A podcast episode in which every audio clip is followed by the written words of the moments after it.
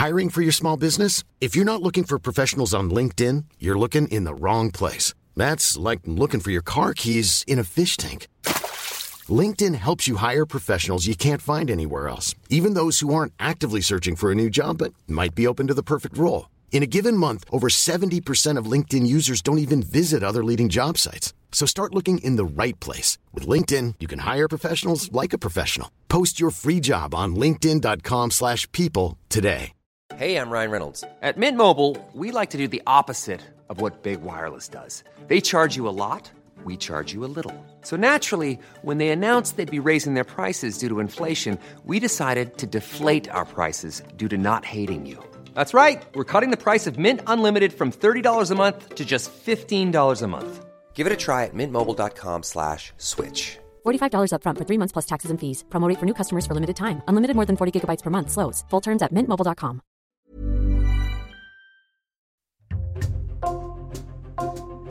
Bonjour, c'est Jules Lavie pour Code Source, le podcast d'actualité du Parisien. Un cardinal reconnaît avoir embrassé une ado de 14 ans il y a 30 ans. Un évêque avoue avoir utilisé un moment de confession pour forcer des jeunes hommes à se déshabiller devant lui. Et au total, d'après un décompte donné le 7 novembre par le chef des évêques de France, 11 évêques sont concernés par de nouveaux scandales sexuels, soit pour leurs propres actes, soit pour non-dénonciation. Code Source résume les nouvelles affaires qui sont sorties ces dernières semaines avec deux journalistes du service Société du Parisien, Aline Gérard et Thomas Poupeau, qui couvrent notamment l'actualité de la religion.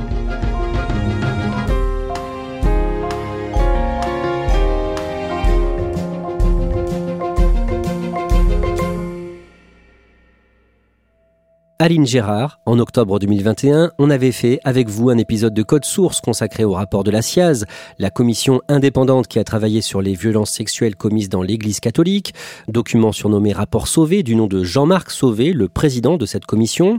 Rappelez-nous l'essentiel de ce rapport qui a été dévoilé le 5 octobre 2021.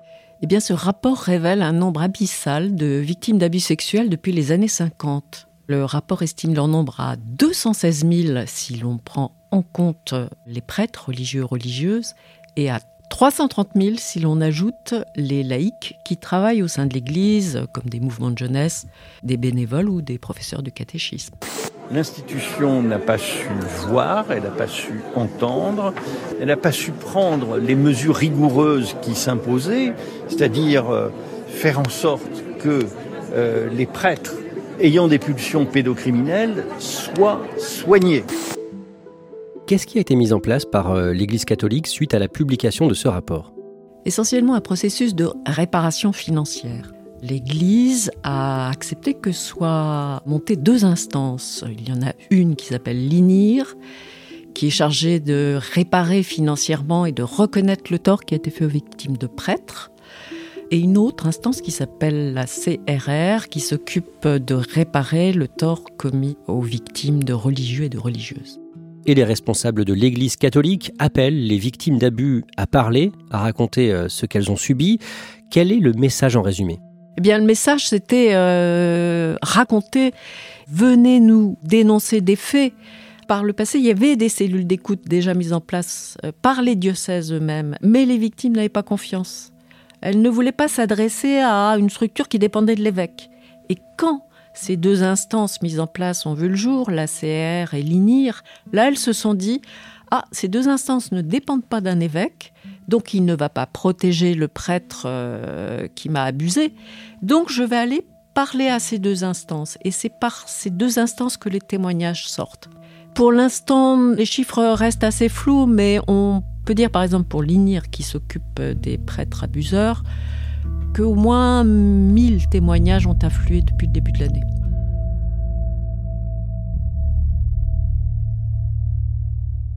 Aline Gérard, près d'un an plus tard, au mois de septembre 2022, la revue catholique Goliath fait des révélations sur un évêque. D'abord, rappelez-nous d'un mot ce qu'est un évêque. Un évêque, c'est le patron d'un diocèse.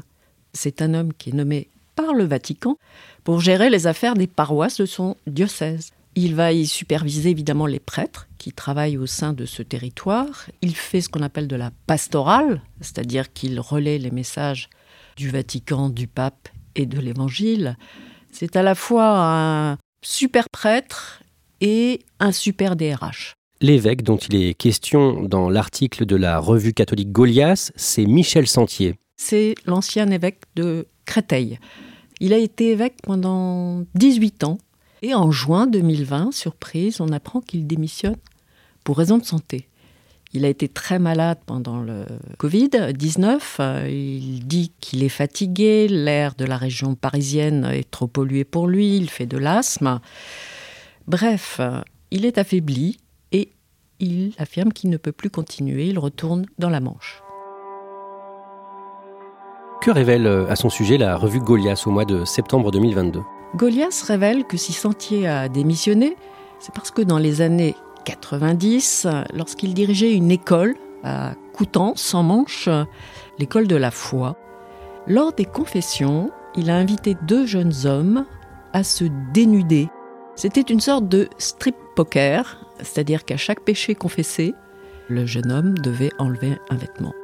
Le vendredi 14 octobre, le magazine Famille chrétienne ajoute des éléments importants à cette affaire. Famille chrétienne révèle que Rome a pris des sanctions contre euh, Michel Sentier et on a demandé à monseigneur Sentier de se retirer dans une communauté religieuse. Mais donc tout ça est resté secret. Tout ça est parfaitement resté secret. Quand l'affaire sort dans la presse, cette année 2022, au mois d'octobre, quelles sont les réactions parmi les fidèles, et notamment parmi les fidèles du diocèse de Michel Sentier? D'abord, ils découvrent que les affaires d'abus finalement restent tues. Et puis, ils ne comprennent vraiment plus la chronologie de l'affaire. Enfin, cet évêque qui a fait l'objet de mesures disciplinaires euh, de la part de Rome, ils l'ont vu célébrer ce qu'on appelle la messe chrismale. C'est une messe qui se tient trois jours avant ce qu'on appelle le, jeudi saint, le jour où on célèbre la résurrection du Christ. Et c'est une messe où les prêtres souvent se réunissent ensemble. Ça correspond à l'idée d'unité de l'Église. Et là, on découvre que euh, monseigneur Blanchet, le, le successeur de Michel Sentier, l'a convié à célébrer cette messe, malgré les sanctions disciplinaires. Suite aux révélations de Goliath et de familles chrétiennes, d'autres victimes de Monseigneur Sentier se font connaître. Combien et de quel fait parle-t-on? À ce jour, euh, on parle de trois autres victimes qui se sont fait connaître. On ne sait pas de quoi elles, elles ont été victimes, et ça ne veut pas dire qu'il n'y en a pas d'autres. L'affaire Sentier doit être abordée au début du mois de novembre à l'occasion de l'assemblée plénière des évêques, assemblée organisée à Lourdes dans les Hautes-Pyrénées du 3 au 8 novembre. Que se passe-t-il au début de cette réunion? Les évêques de France se rendent compte qu'ils doivent donner des explications euh, aux fidèles. Et donc les trois premiers jours à Lourdes, ils vont se pencher sur la façon dont ils ont géré le cas Sentier. Ils essaient de comprendre là où ça a dysfonctionné, s'il ne fallait pas rendre public plutôt l'affaire.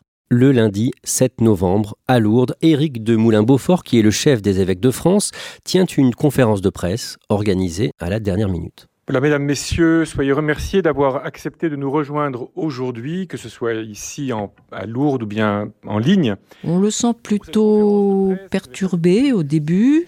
Il a le visage un petit peu pâle.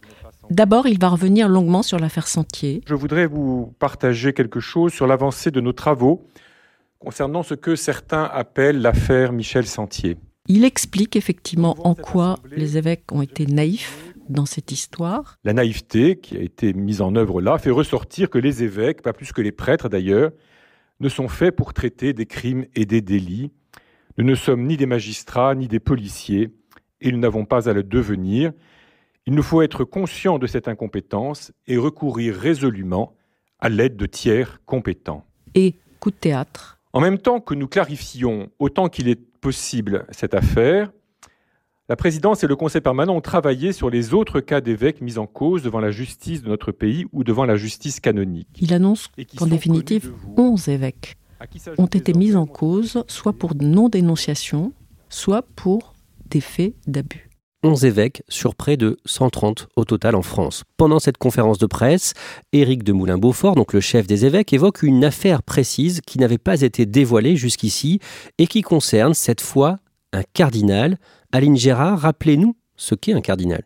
C'est la consécration pour tout prélat catholique. Ça veut dire que on est digne de confiance pour choisir le prochain pape. Il faut savoir qu'un cardinal, c'est un titre honorifique. C'est le pape qui choisit lui-même, parmi les évêques, qui il va faire cardinal.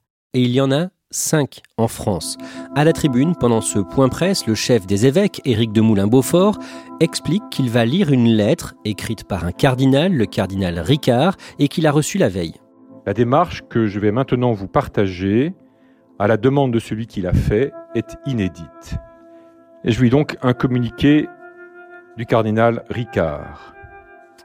Il y a 35 ans, alors que j'étais curé, je me suis conduit de façon répréhensible avec une jeune fille de 14 ans.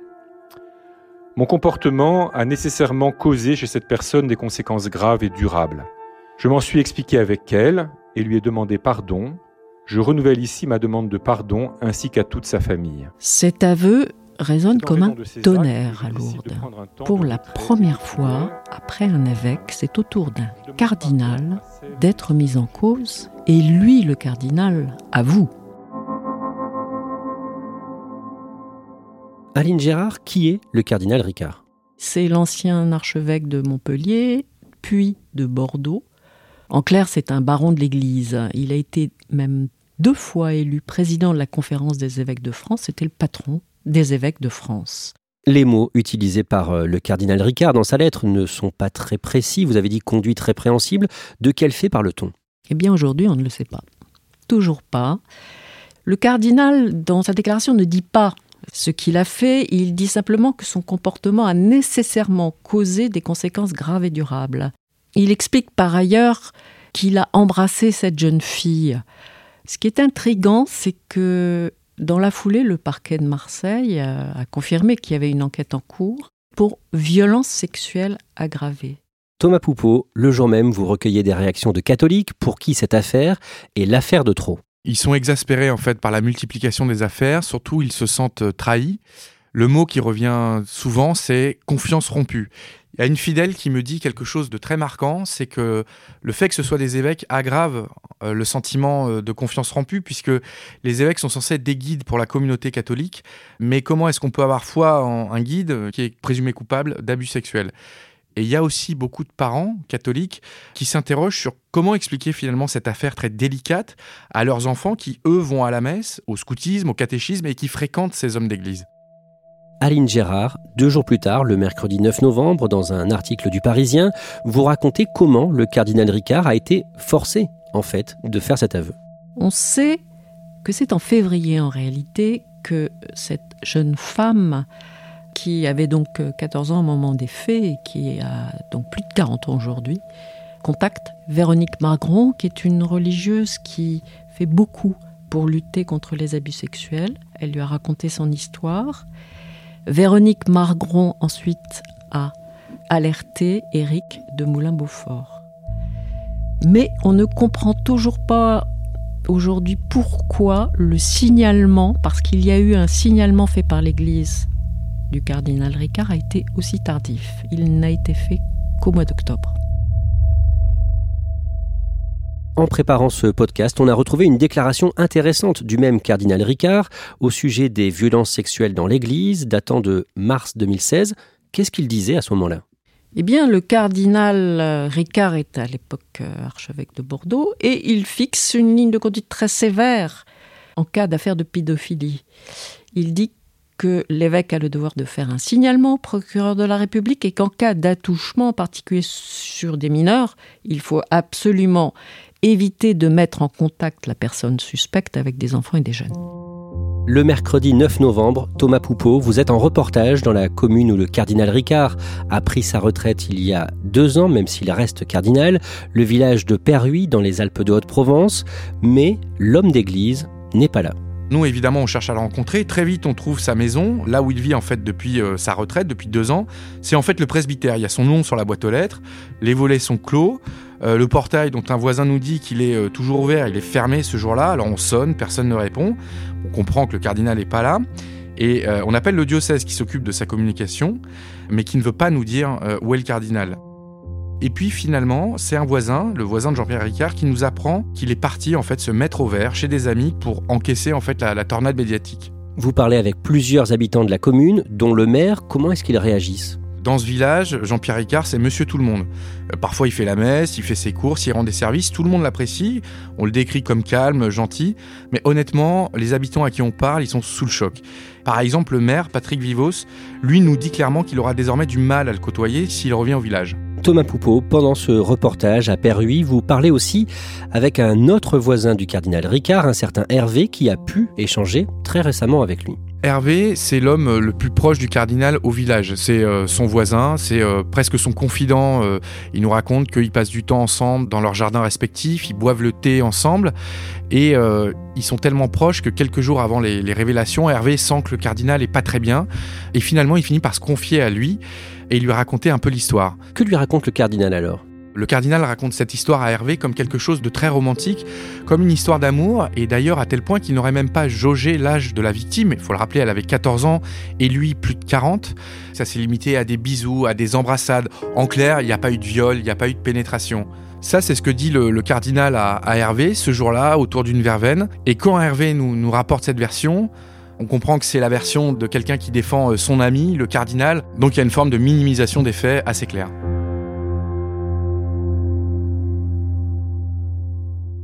Aline Gérard, le jeudi 10 novembre, vous révélez dans Le Parisien un nouveau scandale impliquant un personnage important de l'Église catholique française. Il s'agit de Guy Terrancle. C'est l'ancien vicaire général de Nice. C'est un homme important dans ce diocèse. Il a déjà été par le passé euh, inquiété une fois, mais les choses en sont restées là. Dans votre article pour Le Parisien, la victime accepte de témoigner. Vous l'appelez François, un prénom d'emprunt pour protéger son anonymat. Qu'est-ce qu'il vous raconte? Bien, il raconte qu'il a euh, grandi à Rome, qu'il a été élève au lycée français. Et c'est là qu'il a connu Guy Terrancle, qui était l'aumônier catholique de ce lycée. Et il affirme que Guy l'a violé à plusieurs reprises.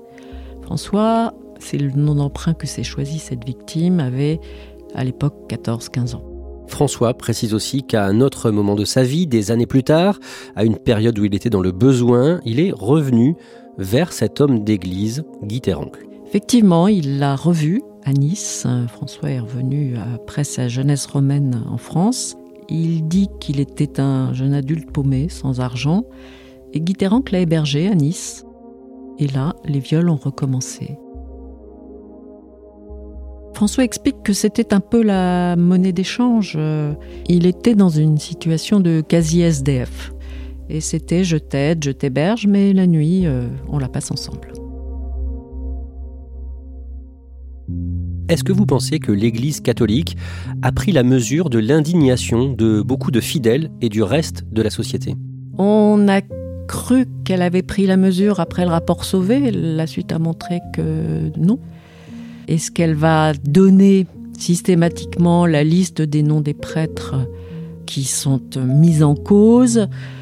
Elle en débat activement en ce moment. Elle ne sait plus du tout sur quel pied danser. Ce qui est sûr, c'est qu'elle doit absolument renouer un fil de confiance avec les fidèles, y compris dans des milieux conservateurs. Il y a une rupture de confiance euh, absolument abyssale en ce moment et les établissements catholiques euh, vont sans doute y perdre des plumes. On l'a dit, 11 évêques au total sont concernés par de nouvelles affaires, soit pour leurs propres actes, soit parce qu'ils n'ont pas dénoncé les faits. Du coup, il y aura forcément d'autres dossiers qui vont sortir dans la presse dans les semaines et les mois qui viennent? Bien sûr, et je pense qu'on n'en est qu'au tout début, et que beaucoup de prêtres aujourd'hui sont très très mal à l'aise. Ce qui est intéressant, c'est que la honte a clairement changé de camp. L'opinion publique aujourd'hui a basculé. Quand des victimes témoignent, elles sont crues. Et la suite n'est pas écrite encore, mais beaucoup de prêtres vont trembler.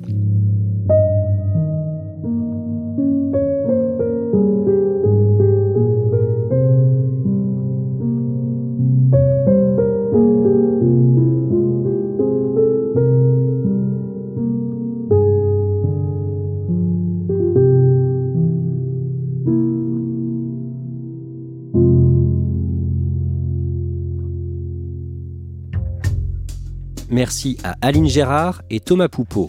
Code Source est le podcast quotidien d'actualité du Parisien. N'oubliez pas de vous abonner pour ne rater aucun épisode.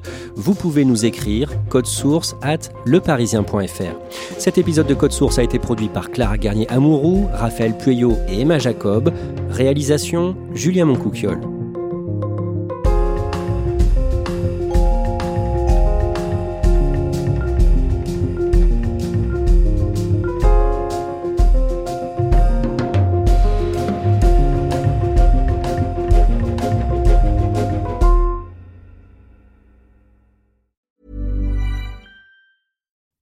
You make decisions for your company, you look for the no-brainers. And if you have a lot of mailing to do, stamps.com is the ultimate no-brainer. It streamlines your processes to make your business more efficient, which makes you less busy. Mail checks, invoices, legal documents, and everything you need to keep your business running with stamps.com.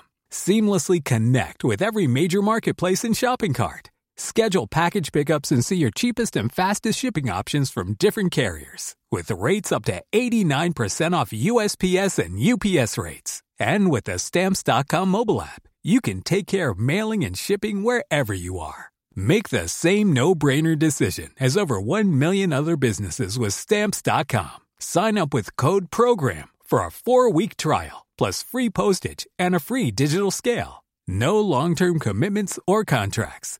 That's stamps.com. Code program.